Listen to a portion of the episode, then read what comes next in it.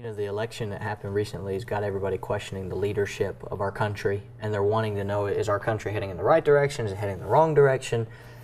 You know, I, I can't say definitively. I, I, I can think by implication of how it's looked the last several years that we're not trending up as we should be.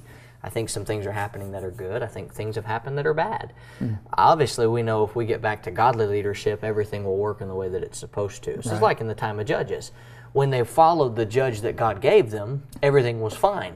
The moment they went away from the judge that God sent to help them and they started to follow after the idolatrous mi- mindset again, they fell right back into captivity right. and right back into oppression. Today, we don't have to worry necessarily about oppression and captivity, but we do have to worry about the church's leadership. Because even if the world has horrible leaders in every country, we can't have that said about the church the world can be hmm. horrible and wicked, and the Lord's people can still prosper and thrive. We know from Scripture the remnant. Right. And, you know, in, in the New Testament church age, we're the remnant. The Christians are the remnant that will be able to maintain a faithful life. They'll have the opportunity to avoid the punishment that's coming because they won't be worthy of it.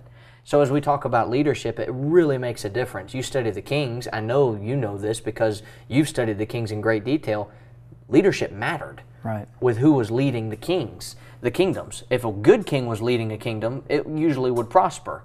If a bad king, it wouldn't prosper. And so, as we talk about leadership of the church, that's the Lord's kingdom that He has established that we are blessed to be a part of. And so, there are three areas of leadership that that really fall into the church. Right. And I, I, would I would like to say that you know we're going to list the preachers first because they're the most important. They're not. I'm going to list them in the in the order that I think you and I would both agree is the order of importance.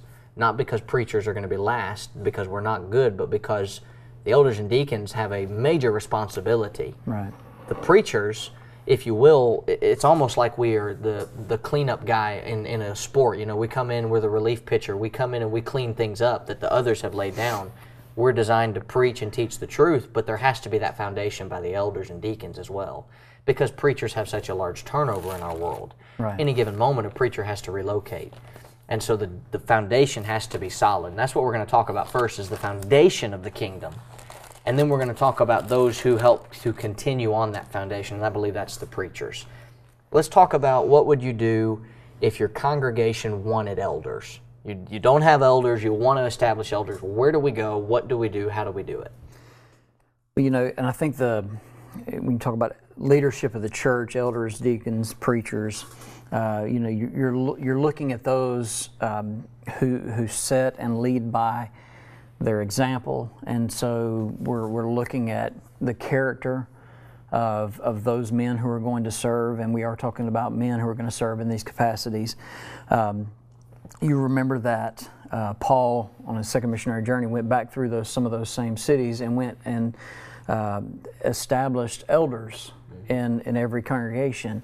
That was, that was vital to the work, and I think it was important. So we're going to begin there and, and talking about that type of leadership, in particular, elders.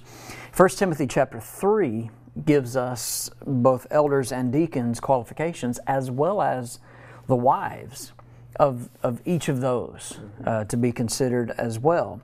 And as far as that's concerned, we consider their children. Even you know they have to have children, and, right. and at least in the case of elders, you know, uh, believing you know children. So you, you think about uh, what is stated in 1 Timothy three this is a true saying. If a man desire the office of a bishop, he desireth a good work. Let's remember to begin with, this is a good work. But it is an important work. I, I, not to jump ahead to the, the preachers, but if a preacher is going to do his work the best to his ability, he needs elders in place doing their work, or else their work typically gets thrust upon the preacher. And if deacons are not in place, the deacon's work gets thrust upon the preacher, and the preacher can't do his work. So, thinking about this, this is a good work, and it should be desired uh, in, that way, and, and not in, a, in an unhealthy type of way where I want to be a leader in the church. You know, I want to be able to take over. I want to get my way, and therefore I'm going to be a leader. That's not what's being said here. This is a this is a good work. And so, uh, a man who desires the office of a bishop, and, and those, and I guess we should say something about those words that are typically used interchangeably elders, bishops, pastors, shepherds, and that kind of lends to what they do mm-hmm. in, in, their work. And I'll let you talk about that in just a moment. But he said, A bishop then must be blameless, the husband of one wife, vigilant, sober, of good behavior, given hospitality, apt to teach in other words, he's skilled in it, not given to wine, no striker, not greedy of filthy lucre, but patient, not a brawler, not covetous, one that ruleth his own house well, having his children in subjection with all gravity. For if a man know not how to rule his own house, how shall he take care of the church of God? He has a responsibility to take care of the church of God.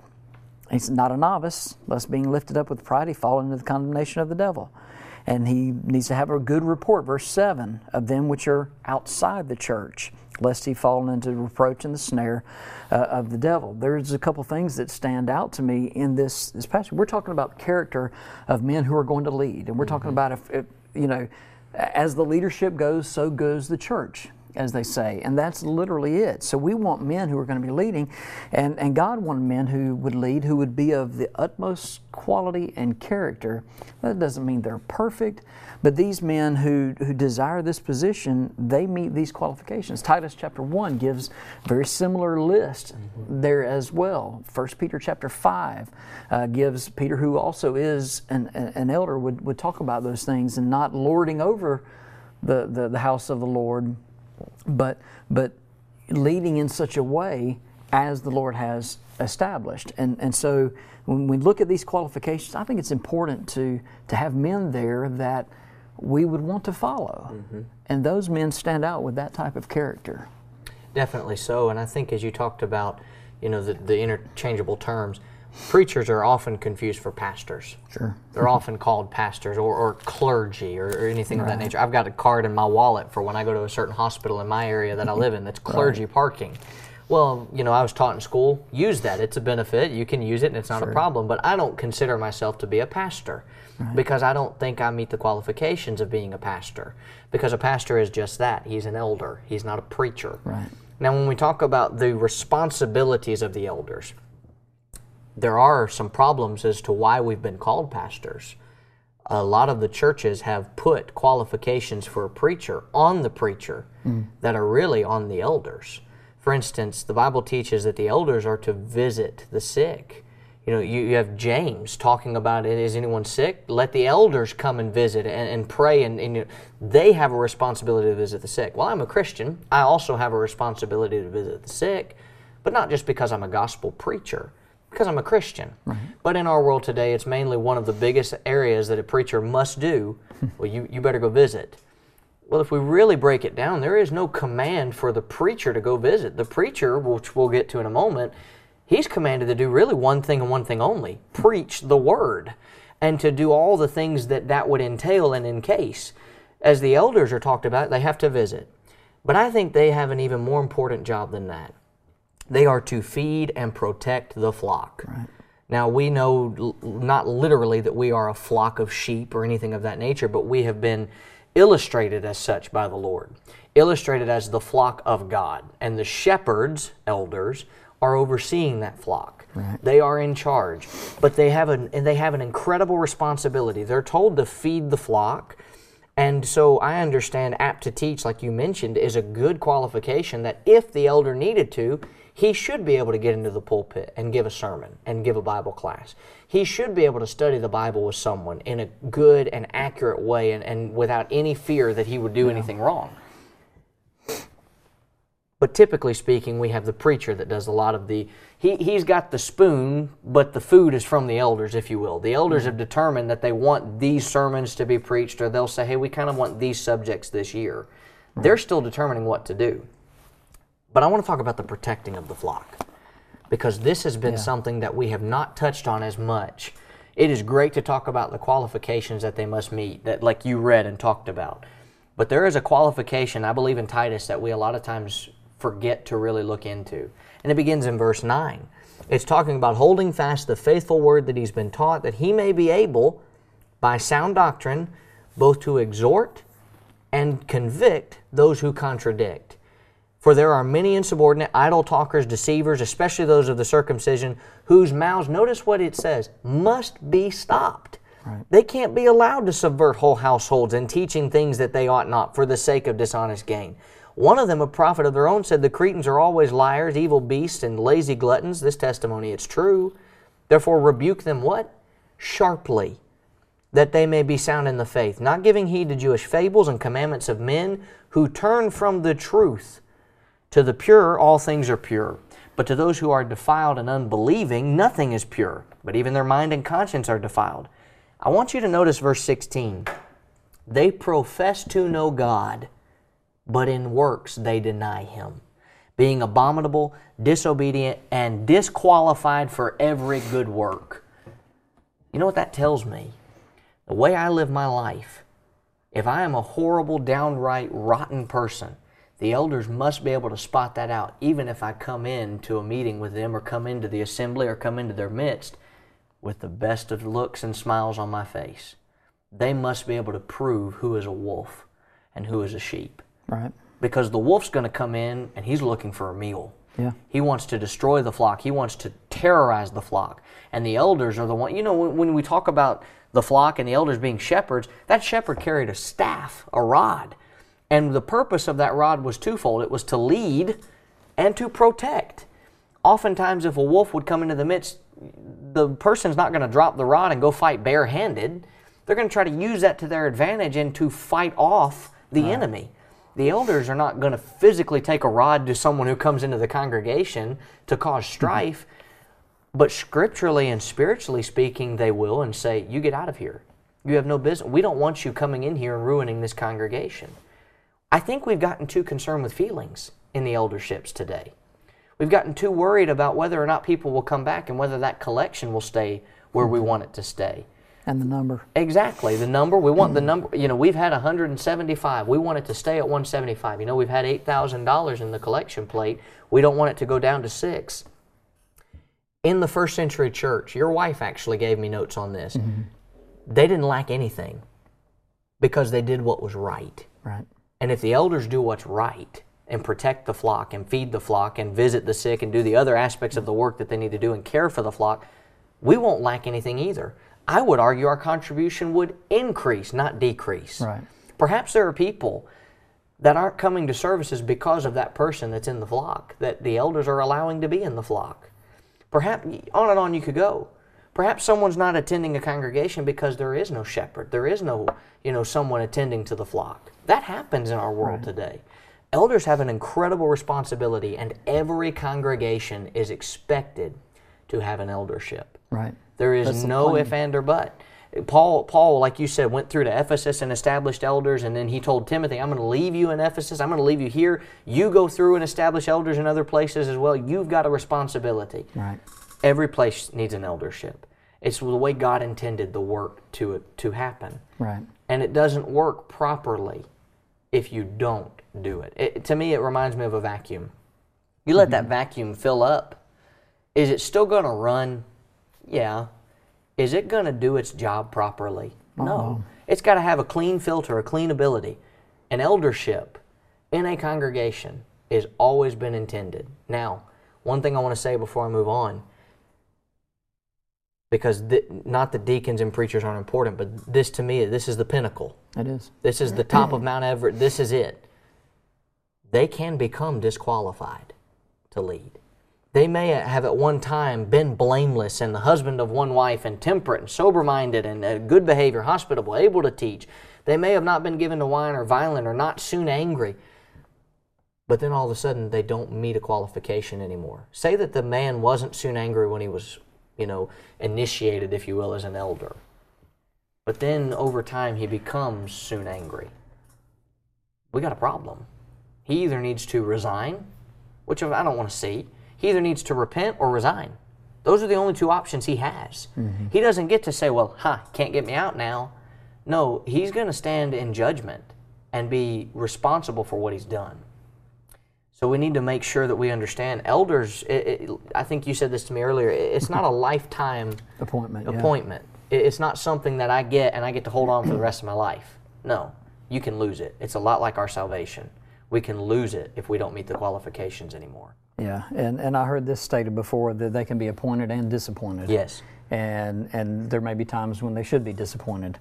Um, and if we understand that correctly, what I'm talking about. But obviously, um, that, that is an important part of it. And, and without having uh, an eldership, it makes the work so difficult. And, uh, and we have to be you know, reminded that this is the Lord's plan to have this in place.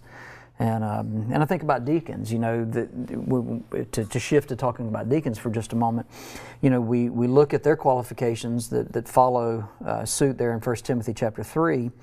And, and I, I think the key word, you know, not to go through all of those qualifications again, but verse 8, the word likewise. Yeah. Again, we're talking about men who, who, who meet certain qualifications, yes, but, but like the elders, they are men of character. And so, uh, sometimes we, we might look at a younger man as an opportunity. You know, his uh, you know maybe he's got a younger family, and he's but he's raising his his children, and, and we see that, and and we get down to verse eleven. Even so, must their wives be grave and mm-hmm. not slanderers, sober, faithful in all things. And so we can see that that we're we're considering the, the wives of both elders and and deacons in those qualifications as well, and when you when you consider these men in the works, when we talk about a deacon, though, the the work is different.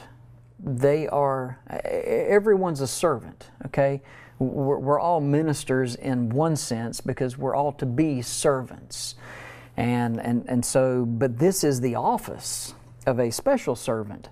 And it's not just over the physical things. Sometimes we separate and say, well, the elders are over the spiritual and the deacons are over the, the physical. That's not really a, a good separation of things because you might have a deacon that's over evangelism. That's pretty spiritual.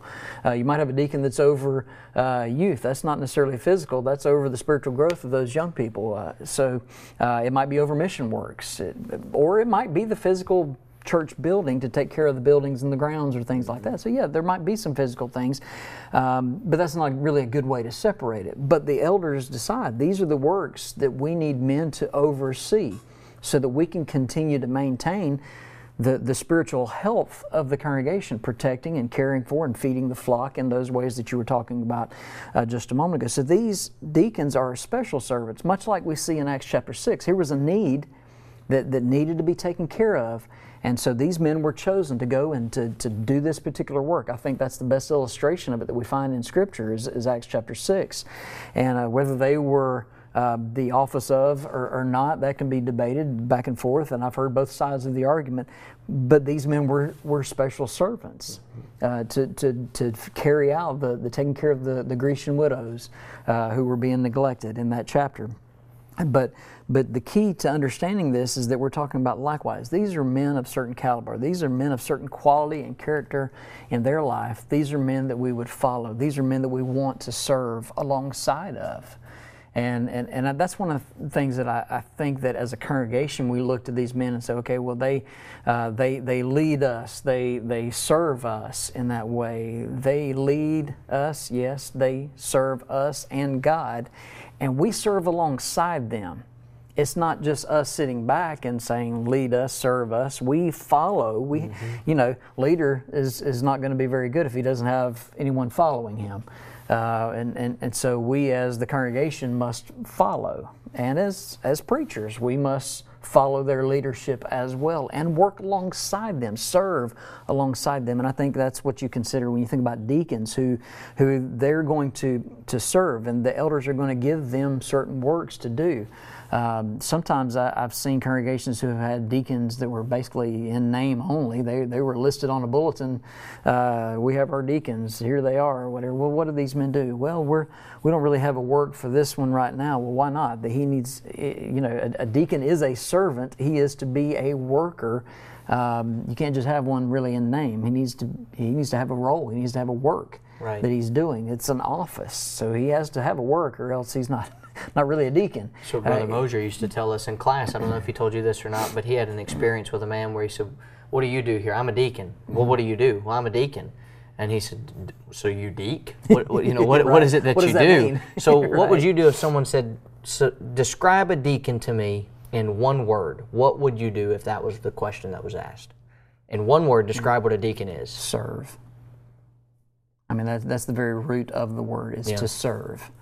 Um, and, and so a special, you know, having an office, that means he's a special servant. And so he's given a work to do so that he can serve, or else he's not really a deacon uh, in, in, that, in that way. I think the, the, the problem that we sometimes run into is, is we're looking at these qualifications and, and, and sometimes we're, we're caught on the qualifications and, and they have to be there. The, the men have to meet the qualifications to be so.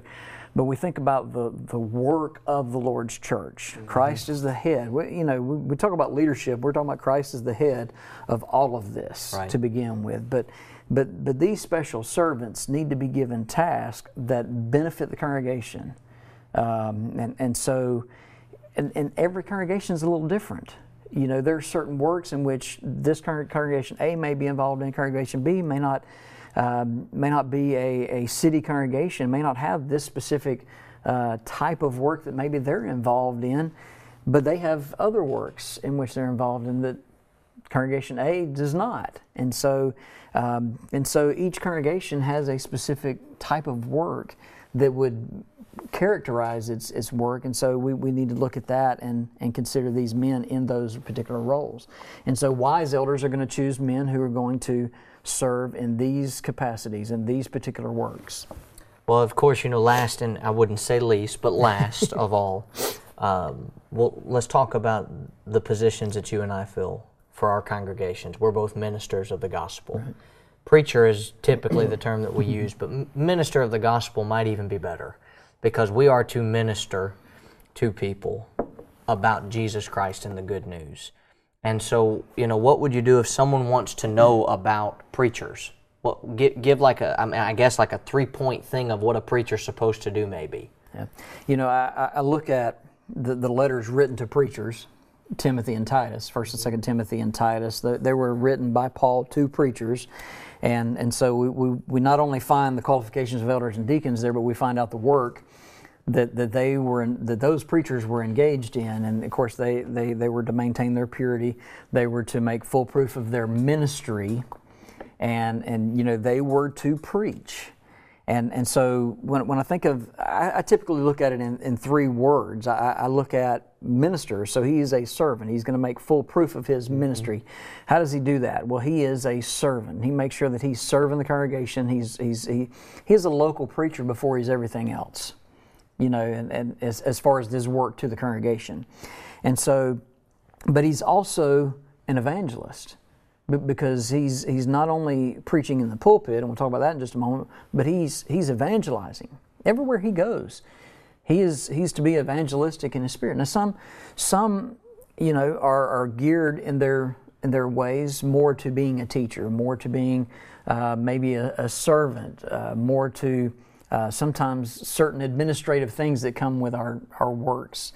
Um, some are geared more towards that. Um, I, I feel like I work better as an evangelist. I, I, and my mind is geared that way. I, think that way, and so I, I, I like to see myself as an evangelist. But I have these other works that I'm involved in too, and certainly preaching. Preach the word, be instant in season, out of season, reprove, rebuke, exhort with all long suffering and doctrine. So when I when I think about preaching in that way, you know, I, I begin to look at, okay, well, I, I have a responsibility to preach the word, to do it when it's comfortable for me or not comfortable for me, when they want to hear it, when they don't want to hear it, as some preachers have stated. Um, but the, the idea of, of all of that kind of encompasses the work. We're preaching, we're ministers, we're servants. Uh, but I'm pretty quick to remind the whole congregation that we're all ministers. Uh, and sometimes I'll even put that on, on our bulletin or whatever. You know, here's the, the preacher, Wayne Rogers, minister, all members. You know, we're, we're all, you know, ministers in that way. We're all to be servants of God. And so just a reminder uh, in that. But to, to preach the word, to be an evangelist, to make full proof of thy ministry uh, is what Paul told Timothy to, to do. You, you make sure you, you read, you give, you give attendance to, to reading, to exhorting and encouraging. You, you make full proof of, of the work that you're doing. And so we, we have to, we're constantly studying, preparing ourselves to be able to preach, but we're also looking for those opportunities to be able to teach and to evangelize. And we're also seeing opportunities and needs that have to be met by the congregation and even by our community. So we serve in that way. That, that's kind of how I would break down the, the work, if you will, Yeah. of a preacher. I want to talk about the preaching itself because I think, um, like I mentioned with our elders, there, there's a problem because we're forgetting that we're expected to protect the flock. Right. In some ways, we're forgetting that we're supposed to feed the flock. True. And there's two ways to feed a flock when you when you're preaching.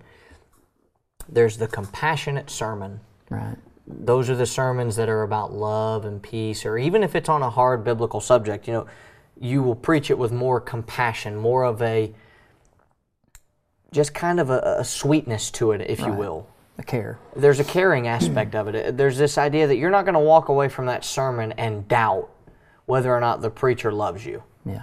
and cares for you. And that's biblical because you have Jude 1, and of course, only one chapter, but mm-hmm. Jude 1 21 says, You know, you keep yourselves in the love of God, looking for the mercy of our Lord Jesus Christ unto eternal life. On some have compassion. Right. You have compassion on them, making a distinction. You, you distinct. There's, there's going to be some sermons that I make a distinction on. I am going to preach about heaven because a family just lost their boy or they lost a loved one. Someone lost their spouse. I'm going to preach about victory. I'm going to have compassion. That's not the day to stand into the pulpit and preach out on pornography or abortion or all the things. And those are wrong. Yeah. But that's not the day to do it because they need something other than that that day. Right. But verse 23 tells me that others you save with fear, pulling them out of the fire. I can't look at someone that's on fire and say, hey man, you know you're on fire. Right. There's an urgency that's used. I grab that person, I throw them out of the fire, I try to do everything I can to put the fire out of them. That tells me there are some sermons that have to be gut punches. A boxer, when he fights, he comes out in the fight and he says, You know what? I can't come out swinging as hard as I possibly can because I might lose the fight. And he understands that. I come out too strong, I'll get myself winded, and I'm not going to win. The boxer, you watch him, he usually works his way into it. And then finally, there's a specific round where he goes, It's time. I think that's what preachers are supposed to do. Mm-hmm. When you go to a new congregation, your first Sunday there is not to preach out against the sin that the congregation might be struggling with. Your first Sunday is to, to get them to endear themselves to you 1st mm-hmm. to get them to love you first. Then, when it can't be said that Wayne Rogers or Michael Clark doesn't love us, when that can't be said about us, that's when you haymaker. That's when you say, now's the time that we're going to have a hard subject because you know when I preach on it, it's not because I don't love you. It's because I love you. It's like a doctor. The doctor has to have a good relationship with his patient so that when he says the bad news, they accept it. They don't get upset with him. And as we talk about preachers and deacons and elders, all of them have an incredibly important role. The preacher has one of the more important roles in the sense of he has to make sure the congregation knows that he loves them, but that he holds them accountable too. Right. And they don't care what you know until they know that you care. And I- Absolutely. And, I, have heard that over and over. Too. Absolutely. I know, I know that my Redeemer lives. I know, I know eternal life he gives. I know that my Redeemer lives, that my Redeemer lives.